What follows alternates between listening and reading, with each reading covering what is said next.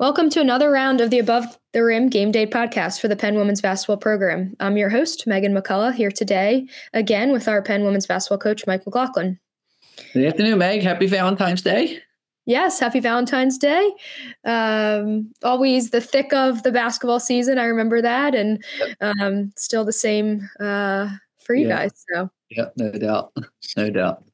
Awesome. Well, let's jump back into last week. Uh, last weekend, you hosted Princeton. It was an amazing atmosphere, an amazing game. Um, your team, the the Quakers, fought hard um, to a, a, really talented, as we talked about last episode, a really talented uh, Princeton team. Um, I thought the performance was was strong ac- across many different players. Um, you guys cut it to two at the end of the third period.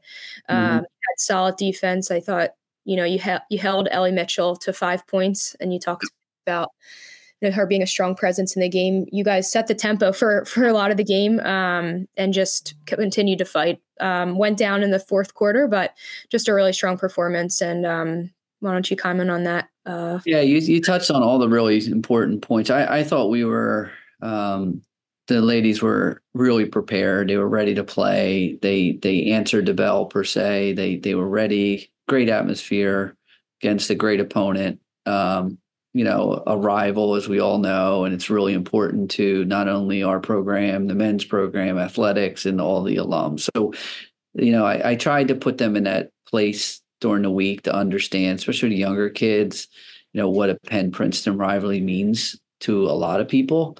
Um, you know, and I asked them, I simply asked some of the freshmen what what is their understanding um, you know, and they shared their thoughts and what they've heard. And so I thought that was a, a good curve for them to learn and understand because ultimately I wanted them to respond to the level of play and, you know, the moment. And they did. I thought we played really good basketball. Um, you know, like you said, we cut it to two. We had some opportunities there to get it even. Um, you know, I think ultimately, you know, we out rebounded them you know, we we I thought we took the play to them uh, more than they took it to us. Uh, I just think we had too many turnovers. Uh, ultimately, the possession of the ball, we didn't have enough shots at the rim. You know, and you look at the numbers, and this is a, a pure thing. When you look at the numbers, you see 27 turnovers, which, regardless how you get them, that's a lot of turnovers. But when you had six on offensive fouls, you know, we had uh, four offensive fouls and we had two moving screen violations. Um, and then we had a shot clock violation, right? So you you add that up. There's right there's seven of them right there. Even though 20 is still a lot and 27 a, it's a tough hill to get over.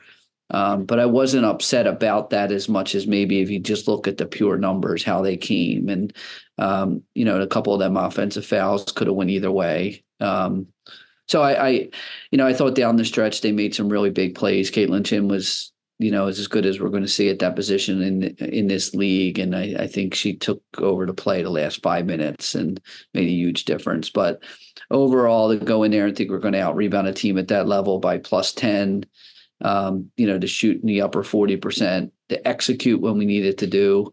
Um, I don't think this group could have done this earlier in the year. So I think it shows great growth with that said, we didn't win the basketball game. Um, you know, and uh, you know now we have to get on to the next challenge, which is vital for this program this weekend. If if we're going to have a chance to finish in the Ivy League tournament, Columbia, we have to f- have success this weekend. Um, players know it. We know it as coaching staff. We're approaching it the same way per se, but we understand what's at stake, and um, so we're preparing. Um, you know, we don't deviate a whole lot, and we we try to value everything here, uh, but there's no doubt the score of these two games really matter.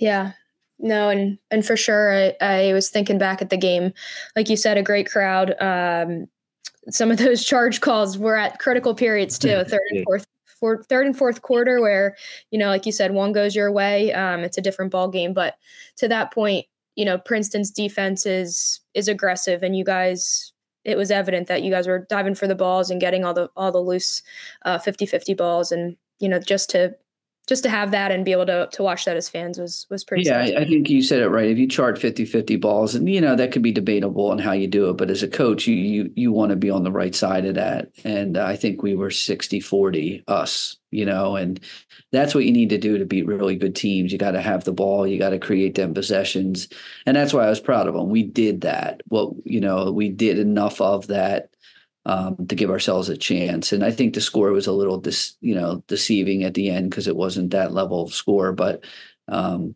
either way, we didn't win the game, but I was proud of the group.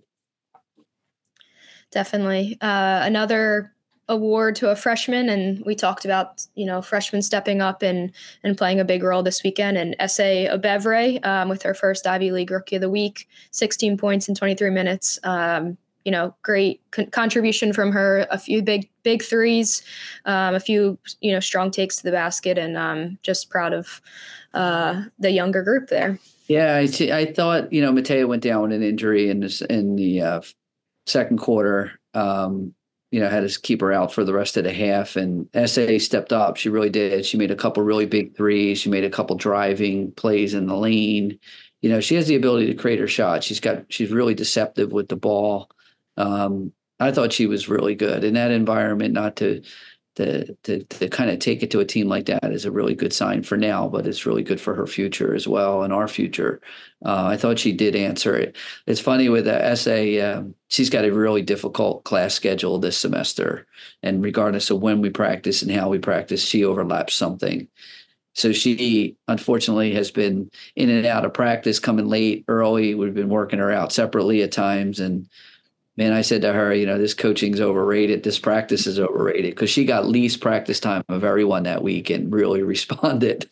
Uh, you know, so uh, I was really proud of her. She's a very stoic kid. It's very humbled and, you know, she's compliant. She just wants to do what's right for the group. And, uh, you know, when she got that award this week at practice on Monday, we had a good time with her because she deserved it. That's great. Yeah. That transition as a freshman, regardless of the, you know, academics, um, you know, we all have those stories of of uh, struggling through freshman year, and you know, you guys as coaches always making it possible, and um, you know, being there to support and, and yeah. make the extra time for the players is is uh, something that does not go uh, yeah untalked about. So very very cool. Um, all right, well, as we look ahead to this coming weekend, we have teams that look familiar. You guys just hosted uh, Yale and Brown. We You'll be back up there um, at Yale and New Haven on Friday. Um, a, a, three and five, you know, right now, uh, comparable team in the in the Ivies. Um, lost a tough one at the you know in overtime, um, but controlled most of the game when you when you last played them. Um, so a, as you mentioned earlier, a critical weekend uh, for Penn women. And maybe if you just want to comment on um, anything you know as you're seeing a, a, team for the second time, any changes you'll make or um, how you look to attack the weekend. Yeah, I, I think it's interesting, especially for our audience, to know what goes into something like this. Right, this is you know, a back to back on the road, limited rest, just played the teams. What do you do? Right? How do you prepare? How do you prep? Do you over prepare? Do you add? Do you subtract? I mean, these are things that are always debatable. Um, you know, we lost, as you said. I thought we played overall fairly good game against Yale. We just didn't finish the game. Uh, but I did think we did some pretty good things against them. There were some things they run a lot of ball screens that you know we have to decide on how we're going to make our switch our coverages and what that looks like. These are all things that you know that we will we'll present to the team. But i really do believe in these short turnarounds the back to back you are what you are in terms of your dna and what you execute what you're uh, what you're capable of doing you know as a group. And i'm one if i want the i want the players to be comfortable you know, in the sense of when I say comfortable, they're confident in what they can do and just stick to that lane. Uh, but we also have to look at film and where our strengths are, where we have some open weaknesses, that how do we cover them up, right? But either way, you know, I think we'll probably end up doing 90% of who we are and kind of make some small little tweaks. Um, and our, the ball screen defense against Yale is is going to be uh, vital here. Um, you know, and then you know you put the Brown in a different bucket, right? I, I think the fourth spot in this league is either going to come down to one of us three. Um, so we're not naive to know the what's it what at hand, but we have to you know deal with Brown differently, you know, because if we have to be prepared for Friday and coaches are prepared for Saturday, but the players will will only hear about them in small doses, right? So uh, it's always interesting. I've debated it back and forth. I've talked to Steve a lot. We talked to other coaches, and the bottom line is each team does it differently. You got to you got to coach to your kids, and and that's what we we try to always find out what that pulse is and who we are, and coach Penn. And um, you know, there's a probably a list of ten things I'll have in my pocket that we we might be able to do, but you know, the players may not see that just because you don't want to overwhelm them in such a small space and time. Yep. Yeah, no doubt the the girls will be ready to to fight after a tough loss like that. Um, as as you said against Brown when you guys were home, you you came out and had a had a really strong uh, first quarter. So just continue to do what Penn basketball does best. Uh, worry about yourselves, and um, I'm excited for the weekend ahead for both uh, the women's program and the men's. Two, you know, two very um, four very big games. Yeah. Uh, ahead and excited. Um, well, I think we both need a one game winning streak. So that's what we're talking about that for his game. And we're certainly doing it on ours. And you can't get two if you don't get one. So simple math here. We're not, we're not trying to invent the wheel here. We, we will be prepared for Friday and players will be loose and confident. And, um, you know, I, you know, being excited and being nervous is part of what we do. And uh, I want them to also have that as well. Well, that's great. Um, best of luck to you up at Yale and Brown, and um, have a good week preparing. Uh, and we'll, we'll end there. I'm your host, Meghan McCall, with the Above the Rim Game Day podcast, brought to you by the Penn Champions Club, here with Coach McLaughlin.